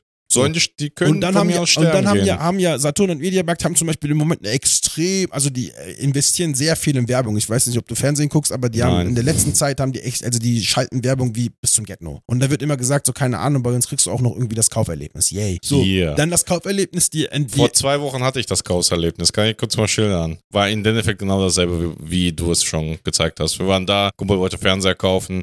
Ich habe mich schon vorher informiert und ich kenne mich ja immer noch aus. Also äh, und halte immer die Hand am Puls der Geräte. So, was gibt's Neues an Technik, Ja. ne, neue Technologien. Und wir waren da, da war ein sehr verschwitzter Zubi wahrscheinlich, der sich äh, quasi, der uns beraten sollte. Der hat sich zwei Schilder genommen, hat von einem abgelesen, drei Fehler gemacht, von anderen abgelesen äh, und irgendwie die Geräte kurz vertauscht. Okay. Also quasi kurz Ja, vergessen, ja, ja. welcher welcher war. Und dann, äh, und die größte Frechheit war, dann wollte mein Kumpel trotzdem das Ding mitnehmen, obwohl es im Internet Huni günstiger war. Also im Internet auf Mediamarkt. Ja, aber dann musst du .de. das denen sagen, weil dann kriegst du den Preis von Hat vom er Internet. gesagt. Ja. So, jetzt halte ich fest, dann ging das nicht, weil auf Lager nur noch das Gerät war, was schon kalibriert war. Und wenn ich kalibriert höre, kriege ich so eine, geht Das so eine, so eine, so eine, so eine Schlagader geht ab, der wurde benutzt und dafür verlangen die 100 Euro, äh, weil die den ja besonders einstellen mit so einem besonderen Gerät. Ja, kann ich auch. Ich habe mir die Software mal angeguckt, die ihn besonders kalibriert. Die erstellen einfach so ein Profil und packen ein paar Einstellungen drüber. Ja. Und was das besser machen soll, das muss mir mal einer auch mal erklären. Also auf jeden Fall, das Ende von Lied war, er hat 100er mehr bezahlen müssen. Also war super unzufrieden mit der, äh, mit der Geschichte halt letztendlich. Und am Ende, weil er ein professioneller Fotograf ist und natürlich weiß, wie man Dinge kalibriert oder was ein gutes Bild ist und was nicht, hat das Ding noch selbst äh, eingestellt, noch über die Kalibrierung drüber. Ja. Also herzlichen Dank Fachhandel für diese tolle Beratung. War richtig geil. Aus, also Arbeiten drin, richtig geil. Fickt euch alle. Ich will nichts mit Einzelhandel zu tun haben, es sei denn, ihr seid, keine Ahnung, coole kleine Läden, denen die Kunden nicht scheißegal sind. Das sind die, Einz das sind die einzigen, die, wo ich sage, ey, ja, okay, gehe ich noch hin, aber diese ganzen Ketten und alles, das kommt von mir aus. Selbst wenn, also ich meine, Jeff Bezos ist natürlich nicht der geil, also ist alles scheiße auch, was er macht, aber keine Ahnung, letztendlich bin ich auch nur ein Kunde und weißt du, wenn ich ein, also wenn ich dein Gerät bekomme bei Amazon, wo ich merke, äh, ist schon gebraucht worden, schicke ich das zurück, ohne, ohne es mir anzugucken und ohne da was Ja, hinzuschreiben. ja, ja. Versuch das mal bei den Fachhandel. Ja. Versuch das mal. So, ähm, vielen Dank, lieber Pino. Schön, dass du bei uns angerufen hast. Wir wünschen Hass. noch, wir machen jetzt eine kurze Pause. Äh, hier ist Pferdesalbe. Wir sehen uns gleich wieder. Ist mir auch aufgefallen, du beginnst, beginnst immer die, äh, den Podcast und ähm, ich beginne über den Podcast nach der Pause. Also wenn du was zu sagen hast, kannst du jetzt gerne was sagen. Hallo. Hi. Haus, äh, Maus, sind wir, sind wir live? Ja, wir nehmen auf. Ah, ist gut. Äh, ja, ich bin auch da. Äh, ich bin ein bisschen down, muss ich sagen. Ein hartes Thema. Ich will das jetzt nicht nochmal aufrollen, aber. Ja, das war so ein bisschen ähm, Therapie gerade. Ja, es ist auch vielleicht auch wichtig. Nee, ist auch gut, man dafür muss ist ja der Podcast da. die Dinge rauslassen, äh, so wie die sind. Umso mehr freut mich auf dein Thema. Bestimmt kannst du mich aufheitern. Irgendwie gefällt mir dein Gesichtsausdruck nicht. Weiß ich nicht. Eigentlich bin ich ja dafür bekannt, dass ich einen Spannungsbogen aufbaue. Bei dem Thema habe ich keinen Spannungsbogen. Nein, ich habe mich so sehr auf den Spannungsbogen gefreut. Bitte. Gut, dann äh, fange ich mit dem Spannungsbogen an. Und zwar Ja. ähm, weiß man ja, also Leute, die mich kennen, wissen, dass ich so eine Affinität für Animes und Mangas habe. Was jetzt nicht heißt, dass ich äh, Mangas sammle, aber ich finde grundsätzlich die, den Artstyle witzig und ich bin auch Generation 90er. Ich bin halt mit RTL 2 aufgewachsen und da lief ja nichts anderes als Animes äh, im Vorabendprogramm und im Nachmittagsprogramm. Und so bin ich halt ähm, sozialisiert worden. Sailor Moon, Kickers, Pokémon, Digimon, Die gute Zeit. Dragon Ball, die gute Zeit. Und ähm, früher oder später kommt man dann auch auf die Idee, Digga, das, was man der Serie guckt, kann man bestimmt doch als Film gucken. Und dann guckt man sich so einen Film an und dann den zweiten Film an und den dritten Film an und irgendwie merkt man, alle haben irgendwie was gemeinsam. Und alles, was die Filme, die ich damals angefangen habe zu gucken, gemeinsam haben, ist das Studio, in dem sie gedreht worden sind, beziehungsweise von dem produziert worden ist, nämlich von Ghibli. Ah, ich, Gott, ich liebe Spannungsbögen. Ich habe heute das äh, Animationsstudio Ghibli mitgebracht. Im Japanischen wird Ghibli ausgesprochen. Wir Hm. nehmen aber die italienische Variante, Ghibli, denn Ghibli ist eigentlich ein italienisches Wort. Ach, hör mir auf. Ja, ist wirklich so. Was bedeutet das denn? Das komme ich dazu noch. ah, hör auf mit Spannungsbögen. Und zwar, ähm, genau, ähm, habe ich das äh, Filmstudio Ghibli mitgebracht. Das ist aus Japan. Wer hätte das gedacht? Hm. und äh, hat sich sehr früh darauf konzentriert, halt Animationsfilme, beziehungsweise in, also Animationsfilme, grundsätzlich Zeichentrickfilme, aber wenn die halt aus Japan kommen, heißt es ja immer Anime, deswegen auf Anime-Filme konzentriert. Gott, ich liebe es. Ähm, Ghibli wurde gegründet von ähm, Hayao Miyazaki und Isa Takakate und zwar im Jahr 1985. Sag mal, aber es ist nicht, der ist nicht mit dem Miyazaki verwandt, der äh, Dark Souls gemacht hat. Ich glaube nicht, nö. Das wäre aber so geil. Das hätte ich, glaube ich, irgendwo gefunden. Auf jeden Fall wurden die 1985 gegründet, haben vorher aber ähm, schon gearbeitet für Toei in, äh, Entertainment und Animation. Das sagt mir Die irgendwas. kennt man. Die haben unter anderem Dragon Ball, Sailor Moon, Yu-Gi-Oh!, Digimon, One Piece und alles, was wir eigentlich, wie gesagt, in den 90ern bei RTL 2 gelaufen ist, haben die gedreht und gemacht. Und er hat unter anderem auch, und das ist auch krass, bei Heidi mitgemacht. Und zwar als ähm, Regisseur und als Zeichner. Das ist witzig. Und das, also Tayo Entertainment ist 1957 rausgekommen, muss man sagen. Also die sind eigentlich, gab es die vorher schon, 19, äh, 1948, also kurz nach dem Krieg haben die sich dann auf Animationsfilme konzentriert. 48, Bruder, muss man sich mal reinziehen.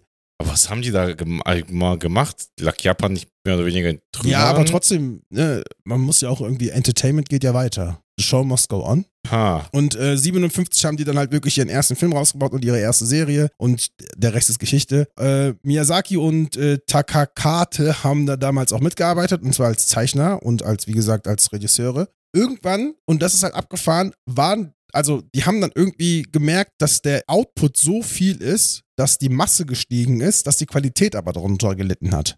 Kannst Also- du das bestätigen? Weil Ich kann also ich kann das nicht bestätigen, weil ich, wie, ich habe, wie gesagt, ich bin erst in den 90ern, beziehungsweise, wenn man ehrlich ist, erst mit den 80ern reingekommen, weil wir die 80er-Serien ja meistens erst in den 90ern gesehen haben. Aber ähm, ob die Qualität dann wirklich in den Jahren vor 1980 irgendwie abgenommen hat, Ja, keine das, Ahnung. Das wissen wir ja nicht. Ähm, woraufhin ähm, beide dann zusammen 1985 Ghibli gegründet haben. Und zwar war, für die war jetzt wichtig, nicht mehr auf Masse zu produzieren, sondern krass auf Qualität. Deswegen auch der Name Ghibli. Ghibli kommt eigentlich aus dem Italienischen und das kommt eigentlich aus dem Arabischen und bedreut, bedeutet ähm, warmer Sahara-Wind. Warte mal kurz. Wie war das nochmal im Mittelteil? Also Ghibli ist ein italienisches ist ein Wort. italienisches Wort, aber Was? die haben das selber von den Arabern. okay. Genau, und auf Arabisch bedeutet Ghibli so viel wie äh, warmer Sahara-Wind. Und äh, die Das Idee. Und die Idee von denen war, einen neuen Wind durch das Animations-Entertainment-Branche zu ja, haben und die wohl geschafft, würde ich mal sagen, Haben oder? die sich halt Ghibli genannt. Und äh, der erste Film, den äh, Miyazaki damals gemacht hat, war 1984. Und zwar war das äh, die Nusirae. Ich finde, das ist so ein schweres Wort. Aus dem Tal der Winde. Damals haben die das noch nicht unter ähm, Ghibli gemacht, sondern einfach mal so, um zu gucken, wie das ankommt. Krass eingeschlagen, voll viel Geld gemacht. Mit dem Geld haben die dann das Studio gegründet. Oh, was war das nochmal? Ist das mit diesen einen Mädel und diese Wüsten, dieses Schiff, diese, diese so, Sp Ey, so ja, Spy, ja, ja, Sky, genau. Ja, Da ist so ja. diese, das ist so Sandgleiter-mäßig. ja, genau, genau. Oh, das sah so geil Das ist aus. der erste alles. Film, ich habe nichts verstanden, aber es sah, sah richtig ist, cool der, aus. das ist der erste Film, den die rausgebracht haben. Genau, da haben die so viel ähm, Aufwind halt gemacht, dass sie 85, 85 dann halt Ghibli gegründet haben. Ja, der erste Film, den Ghibli dann wirklich unter seinem eigenen Namen rausgebracht hat, war halt ähm, Das Schloss am Himmel 1986. Und wenn man das Schloss am Himmel kennt, ich weiß nicht, kennst du den Film? Ja, sicher. Jetzt, warte mal ganz kurz. Du bist, du bist mir echt ein bisschen schnell. Ich bin ja alter Mann. Äh, äh, ganz, kurz, ganz kurz mal. Kannst du mal vielleicht mal für unsere Zuhörerinnen und Zuhörer mal ein bisschen umreißen, was das ist, wie diese Filme sich grundsätzlich, sagen wir mal, von äh, irgendwelchen, ich wollte gerade Pokémon-Serie, also wie, wie also ich kann dir sagen, was der Unterschied zwischen denen und Disney ist. Weil ja, ja, werden, genau. Die, das, das, ja, genau. Also, die- die was ist der Unterschied zu Zeichentrickfilmen, die wir so kennen? Die werden immer, also die werden immer, also das ist halt, ich finde das ein bisschen frech, äh, im Internet oder in so Kritikerkreisen wird Mhm. Ghibli immer als das japanische Disney verkauft. Das ist ja wohl eine Meiner Frechheit. Meinung nach ist das eine krasse Frechheit, weil Disney ist so Kinderunterhaltung, Mhm. so, hä, keine Ahnung, alles so, keine Ecken und Kanten, krass so glatt und schön und Prinzessin hier und keine Ahnung da. Ghibli ist dafür bekannt, dass die extrem viel auf Qualität Wert legen. Mhm. Die zeichnen immer noch alles selbst, also Mhm. wirklich immer noch, auch im Jahre 2023 zeichnen die noch selbst alles, darauf komme ich auch noch. Und äh, die haben immer sehr viel Wert auch zum Beispiel auf die Musik gelegt, auf die Story gelegt. Man muss wissen, die, das, die zwischen den ersten, also es, grundsätzlich wird immer gesagt, zwischen zwei Ghibli-Filmen dauert es immer vier Jahre. Das Mhm. ist schon krass viel Mhm. Zeit, meiner Meinung nach. Also wirklich von der Idee, wir machen jetzt einen Film, bis das der Film rausgekommen ist, dauert es vier Jahre. Und in den vier Jahren arbeiten die halt hardcore halt an ihren, an der Qualität der Filme. Dann die Filme eröffnen immer eine krasse Welt. Da, also da wird zwar jetzt, da wird zwar keine Lore aufgemacht, wie bei ähm, Herr der Ringe, dass wir vorher im Prolog haben und dann wird erst erzählt, was irgendwie passiert ist. Das ist aber auch ganz geil. Man weiß nie, wo befinden wir genau, uns wo gerade. befinden wir uns gerade und Was ist, hier, was ist hier los? die können auch sehr gut mit so, also die schaffen es auch so reale Themen in so Fantasy-Welten oder Fantasy-Welten, äh, Fantasy-Themen in reale Welten zu vermischen. Also sie, die schaffen es immer so, nicht nur eine große Welt aufzumachen, sondern qualitativ schaffen die es halt auch, dass du halt dir denkst, so, ich guck, also die Filme sind meiner Meinung nach mit nichts vergleichbar, weil die einfach neben der Produktion auch so von der, vom Storytelling, vom, von der Charaktertiefe, von der Musik, das ist einfach mega abgefahren. Ja. Und deswegen ähm, guckt euch einfach diese Filme an. Ähm, meine Freundin und ich haben das, glaube ich, in irgendeiner Pandemie, also Corona-Lockdown-Situation, haben wir uns mal wirklich alle Filme hintereinander Lockdown angeguckt. 2, die Rückkehr des Lockdowns. Irgendwie so Electric Boogaloo. Ja. Äh, irgendwie haben wir uns da mal hingesetzt und wirklich, ich habe gesagt, ey, ich habe Bock mal wieder alle Ghibli-Filme zu kennen, äh, gucken. Meine Freundin kannte das noch nicht bis zu dem Zeitpunkt, beziehungsweise die kannte halt den, den alle kennen, Chihiros Reise ins Zauberland. Und dann hab ich mal, haben wir uns mal hingesetzt und wir sind das wirklich chronologisch durchgegangen.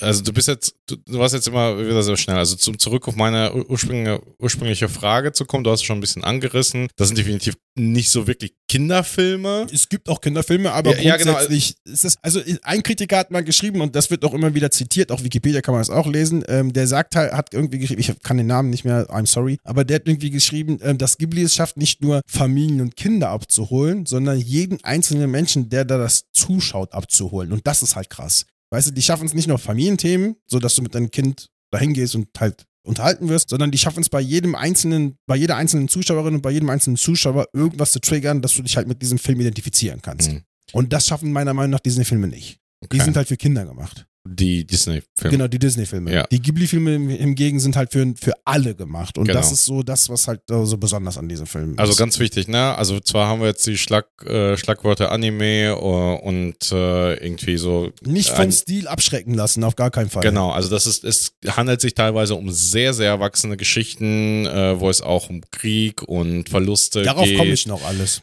Äh, und ich habe das alles vorhergenommen und das tut mir leid. Genau, und was ich auch sagen muss, also wir reden jetzt zwar von Animationsfilmen, aber ähm, manchmal, also es gibt halt, es gibt auch ein Museum von Ghibli, wo halt wirklich die einzelnen Szenen zum Wo Beispiel ist der?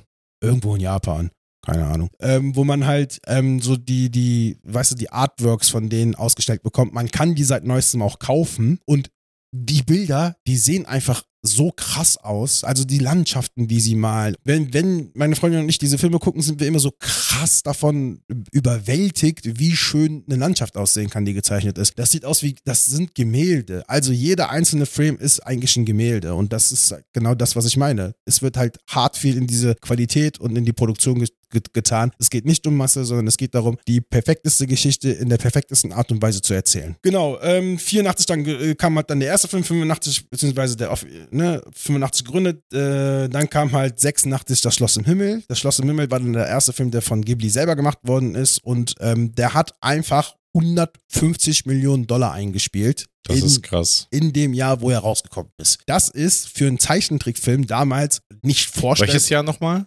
Äh, 86. Das Wow. ist, äh, das ist eine Ma- Menge, also das ist eine Masse an Geld, die erstens sehr selten dann, also vorher äh, Zeichentrickfilme geschafft haben Mhm. und vor allem keine Zeichentrickfilme aus Japan. Ja, lass uns die Animation, boah, Zeichentrickfilme, das, das tut mir richtig in den Ohren für, das ist Animationsfilme. Der zweite Film kam dann, also äh, 1988, zwei Jahre später haben die zwei Filme rausgebracht und jetzt kommen wir genau zu dem, was du gerade meintest, und zwar Die letzten Glühwürmchen und Mein Nachbar Totoro. Und das sind zwei komplett verschiedene Filme. Die letzten Glühwürmchen, da geht's halt darum, ja, wie soll man, das- also es ist ähm, nach dem Zweiten Weltkrieg, ich will jetzt nicht viel über den Film spoilern, wenn man das mal angucken möchte, was ich auf jeden Fall jedem empfehlen würde. Nach dem, also es geht halt um Japan nach dem Zweiten Wel Weltkrieg, nach den beiden äh, Atombomben, wie halt äh, zwei Kinder versuchen da zu überleben und zwar wirklich versuchen zu überleben. Und das ist einfach ein, einer der abgefahrensten Filme, die ich in meinem Leben gesehen habe. Ich habe selten einen ähm, Animationsfilm gesehen, der mich so mitgenommen hat der mich so kalt erwischt hat und der, also ich habe mich zwischenzeitlich gefreut, dass er gezeichnet ist, weil wenn da wirklich echte Menschen gewesen wären, glaube ich, wäre ich komplett kaputt gegangen an diesem Film. Und dann kommt mein Nachbar Totoro und mein Nachbar Totoro ist das genaue Gegenteil. Mein Nachbar Totoro war für äh, Kinder ab null gedacht. Mhm. Da passiert halt gefühlt nichts und Totoro kennt jeder. Das ist so ein kleiner, dicker Waschbärbär, so, also klein, dick ist falsch, aber der ist riesig und aber dick und so süß. Und das ist auch das Logo von Ghibli geworden danach. Ja. Ich muss sagen, äh, dafür, dass er ob null ist, fand ich den persönlich so ein bisschen crazy. Also so, so ein bisschen wie, äh, äh, ah, wie heißt der, äh, Alice im Wunderland? Noch. Japan. Also ja, also quasi, weißt du, man hatte irgendwann das Gefühl, als ob man einen krassen Fiebertraum entwickelt hat. So. Ja. Und das ist zwar alles sehr schön gezeichnet, es ist eigentlich eher eine ruhige Stimmung drin, aber trotzdem ist es so, man fühlt sich, äh, fühlt sich so ein bisschen, als ob man immer weiter reinrutscht in diese Welt und so, so richtig Aber es ist hypnotisiert halt wird. wunder, also es ist halt wunderschön. Ja. Also auch mein Nachbar Totoro ist, also ähm, die letzten Glühwürmchen ist sehr realistisch gemalt und mein Nachbar Totoro ähm, nimmt halt wirklich die komplette Kawaii, in Japanisch süß, äh, komplett haut dir das so ins Gesicht, aber es ist halt wunderschön. Es ist einfach ein Feel-Good-Film und du guckst dir den an und bist einfach nur so, oh mein Gott, ist das alles süß. Und deswegen mein Nachbar Totoro auf jeden Fall äh, erwähnenswert. Dann der erste richtige Erfolg und das ist halt das Ding, ähm, also zwischenzeitlich äh, in den 80ern sah es eigentlich so aus, dass also zwischen ähm, 88 und, also die 80er waren jetzt nicht so ja, bis auf die 150 Ja, genau, wie auf die, wie auf die 150 Millionen mit, der, mit, mit dem Schloss am Himmel. Also, also vier Jahre gefühlt äh, hatten die schon, haben die krass gestruggelt, was das Geld eingeht. Mhm. Die haben zwar ein paar Filme rausgebracht, die haben aber nur äh, so gerade noch die Produktionskosten wieder eingespielt. Ist tatsächlich nicht günstig, so einen Animationsfilm rauszubringen. Das ist, damals war es noch teurer als jetzt. Dann kam aber der erste große wirkliche Hit von denen und zwar Kikis kleiner Lieferservice von 1989. Und Kikis kleiner äh, äh, Lieferservice basiert auf einem Kinderbuch von Aiko Kokadone. Da geht es um so ein kleines Mädchen, das ist eine Hexe, also die Mutter ist Hexe, sie soll auch Hexe werden und für, bei denen ist es so, wenn du halt Hexe werden willst, musst du dir eine Stadt suchen, weit weg von deinen Eltern, einen Laden aufmachen und du musst halt so deinen Service anbieten, im Sinne von, du musst halt was Gutes tun für die Menschen.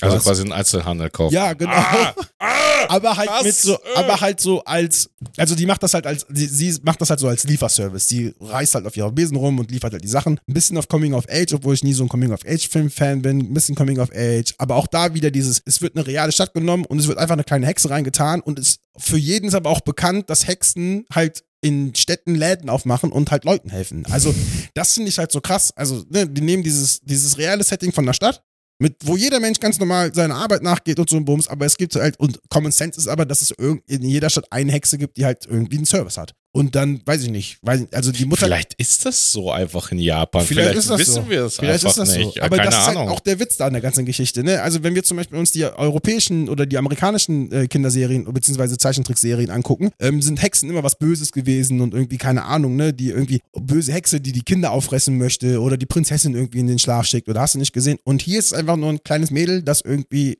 halt Leuten was Gutes tun möchte. Und alleine dass man diesen Turn nimmt, ist einfach, macht halt die Ghibli-Filme einfach so besonders. Es wird einfach was genommen, was halt in der westlichen Welt eigentlich gar nicht so cool, also weißt du, anerkannt ist. Mhm. Aber man gibt dem so einen Turn, dass es halt funktioniert und äh, auch hier wieder großartige Bilder. Ich habe eine Theorie krass. dazu. Also tatsächlich ist das, glaube ich, so, dass äh, also, also japanische Kultur ist halt sehr weit entfernt von der europäischen und ähm, die also tatsächlich verstehen die halt voll viele Sachen nicht zuerst und äh, interpretieren die ganz anders, weil die halt einfach nicht kennen. Also ja, aber ich finde das halt geil, dass man das dann halt, weißt du, äh, später, also Ghibli hat ja bestimmt irgendwie die Chance gehabt, wir reden ja von 89, die haben bestimmt die äh, Chance gehabt zu wissen, wie jetzt ja, wie in der westlichen Welt Ja, das ist, der hat sich mit Sicherheit, der hat sich mit, er hat sich mit Sicherheit äh, damit auseinandergesetzt, aber mit Sicherheit nicht seine, seine Volkschaft in Japan. Also dann kommt äh, 1992 kommt einer meiner Lieblingsfilme von ähm, Ghibli und zwar äh, Poco Rosso.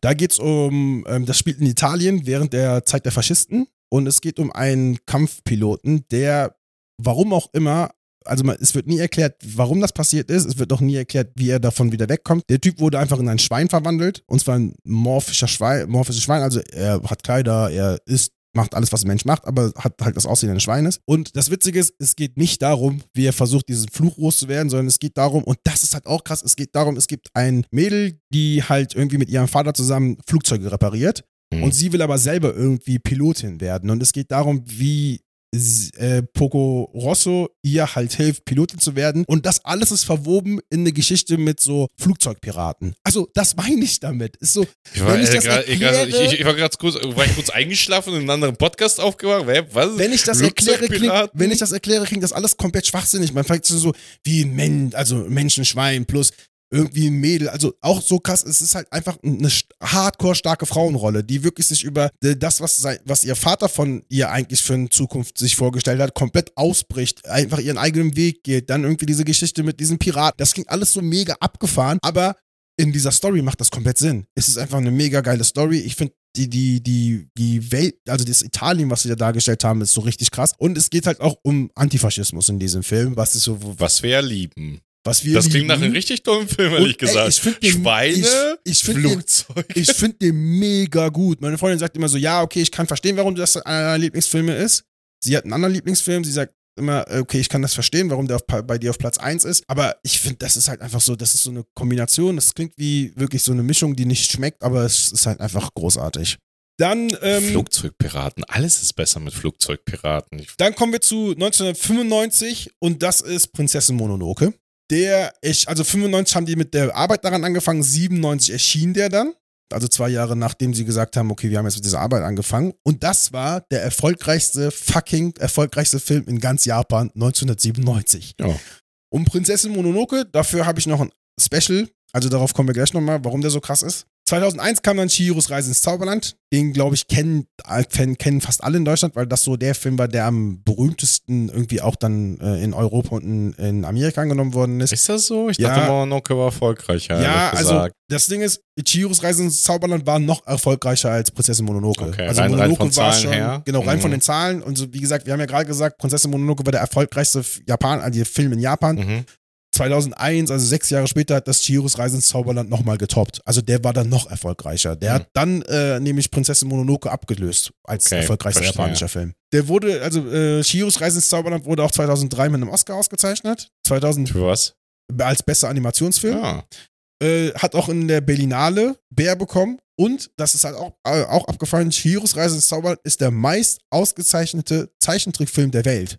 Es gibt keinen, also keinen vorher und keinen danach, der so viele Auszeichnungen bekommen hat wie dieser Film. Können wir ganz kurz darüber reden, Ja, dass ein goldener Bär, das Bär generell ein richtig tolles Preis. Also ich würde auch gerne einen Bären gewinnen. Also ich muss sagen, was ich zu Chihiros Reise ins Zauberland, Chihiro, wenn ihr mit, mit Ghibli anfangen wollt, um zu verstehen, was das abgefahren an diesen Welten ist, guckt euch Chihiros Reise ins Zauberland an. Das ist so, ich würde mal sagen, es ist, eigentlich ist es nicht daran angelehnt, aber es, ne, es ist auch keine Inspiration von dir. Es ist so ein bisschen das Alice im Wunderland-Prinzip. Es gibt ein Kind, was in irgendeine abgefahrene Welt kommt und versucht da rauszukommen. Aber wenn ihr verstehen wollt, was an den Ghibli-Filmen so krass ist, was, was ich gerade gesagt habe, wie die es schaffen, diese Welt so groß zu machen und so, guckt euch diesen Film an, weil der ist wirklich, der schafft, der, der, das ist die perfekte Zusammenfassung von diesem Ghibli-Stil. ist das auch der einfachste Zugang generell Nee, zu der einfachste? Zugang, der einfachste Zugang ist Prinzessin Mononoke. Ja, hätte ich auch gesagt. Das war auch mein äh, allererster Also ich sag, Film. immer, ich sag immer, wenn ihr, also wenn ihr wissen wollt, warum der Stil so krass ist, guckt euch Chihiros Reise ins Zauberland an. Wenn ihr einen guten Einstieg haben wollt und Fan von, der, von diesem Film werden Mhm. wollt, von diesem Studio werden wollt, dann guckt euch immer äh, Prinzessin Mononoke an.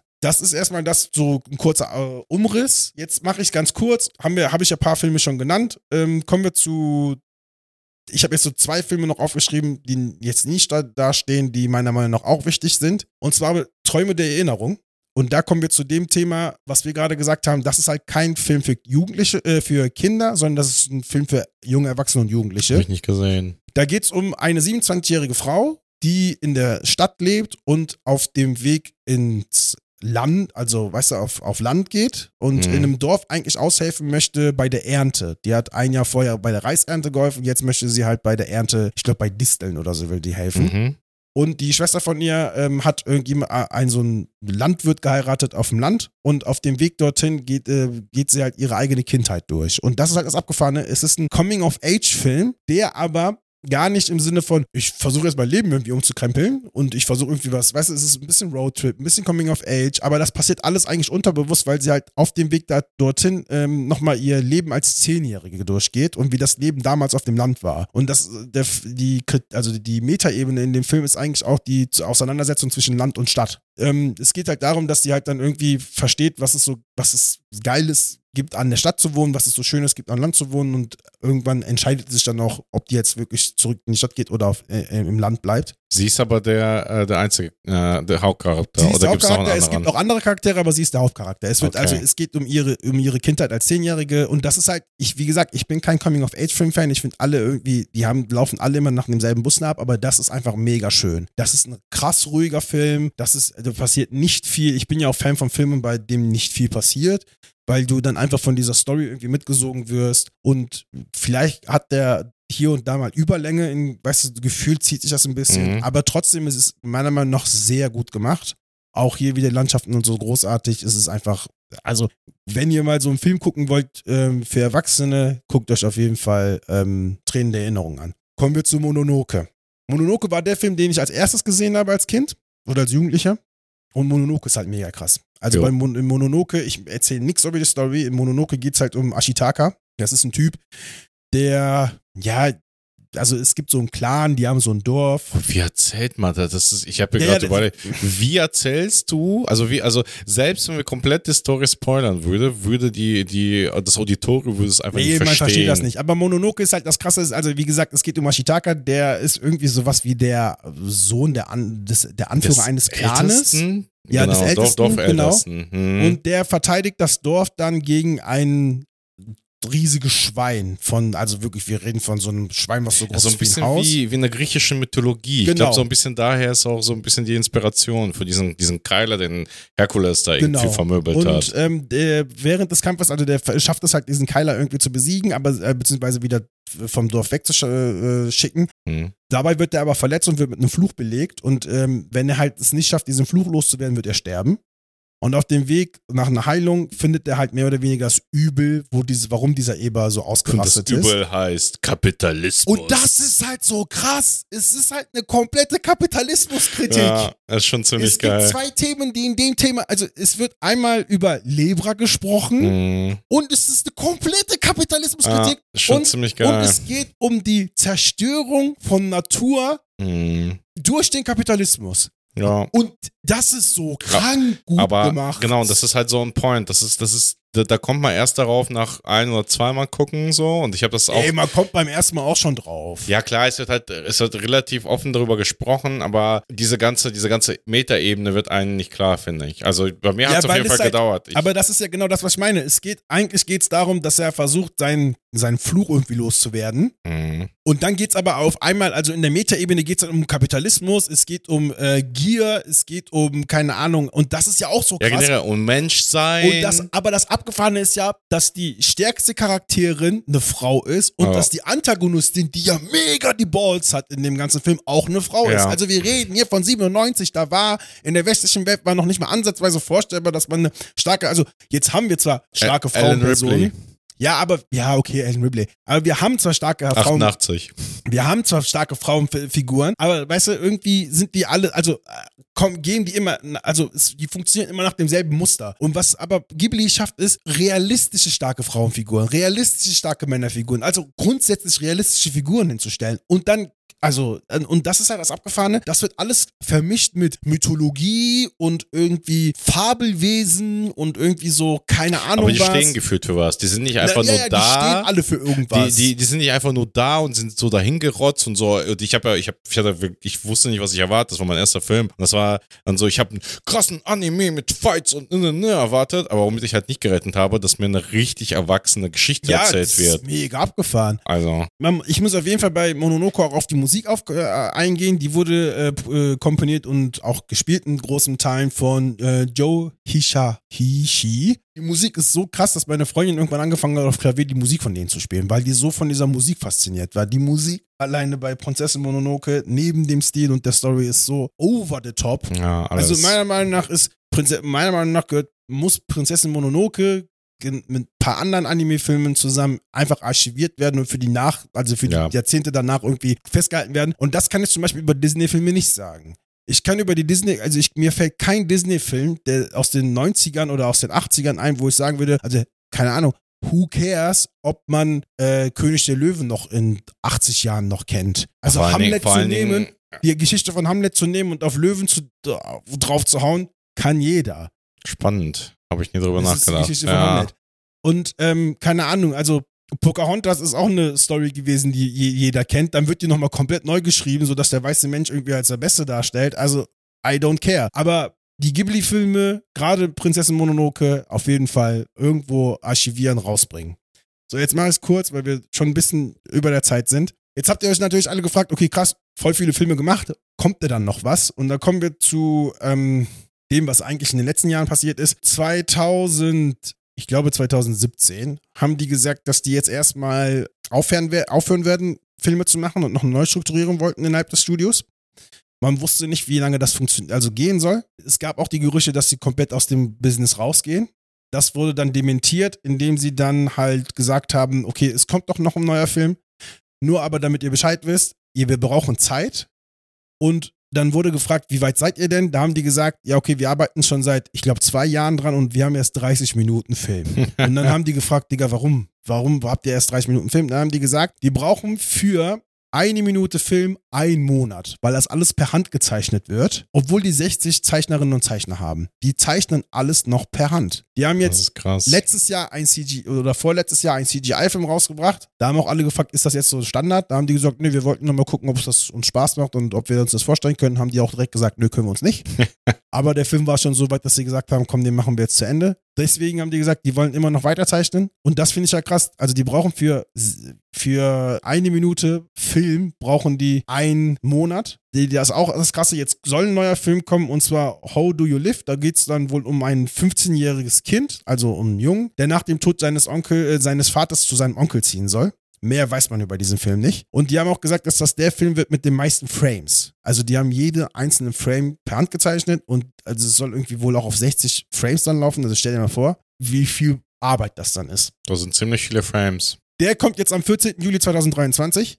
Der Witz an der ganzen Geschichte, Miyazaki selber soll jetzt Als Regie Charakter- führen. Ach, Regie führen. Ich dachte, Regie als führen? Charakter Nein, nein. auftauchen. äh, Miyazaki selbst, also der äh, Erfinder und Gründer von ähm, Ghibli, hat jetzt selber Regie geführt, obwohl er eigentlich 2013 gesagt hat, dass er in Rente gehen möchte, ist er nochmal zurückgekommen und hat gesagt, den mache ich noch. Der Typ ist jetzt einfach mal 81 Jahre alt und hat nochmal Regie geführt bei einem Film. Richtiger Boss einfach. Und ähm, das hat er mit seinem Sohn zusammen gemacht. Der hat den Laden irgendwann seinem Sohn übergeben und die haben das jetzt zusammen gemacht. Ja, Miyazaki hat Mononoke gedreht, hast du nicht gesehen? Der Sohn hat selber, also der, das ist auch abgefahren, der hat 34, also der Miyazaki, der Senior, hat 34 Jahre für den Laden gearbeitet und hat elf Filme für die rausgebracht. Und der Sohn von ihm hat dann auch Filme rausgebracht, und zwar Goro Miyazaki, ähm, der hat Chroniken von Erdsee, dann dem, das, dem Mondblumenberg, auch ein großartiger Film, guckt euch mal den an, da geht es um eine Klasse, da wird einfach das Leben einer Klasse gezeigt. und äh, Wie der Wind weht, hat er gemacht.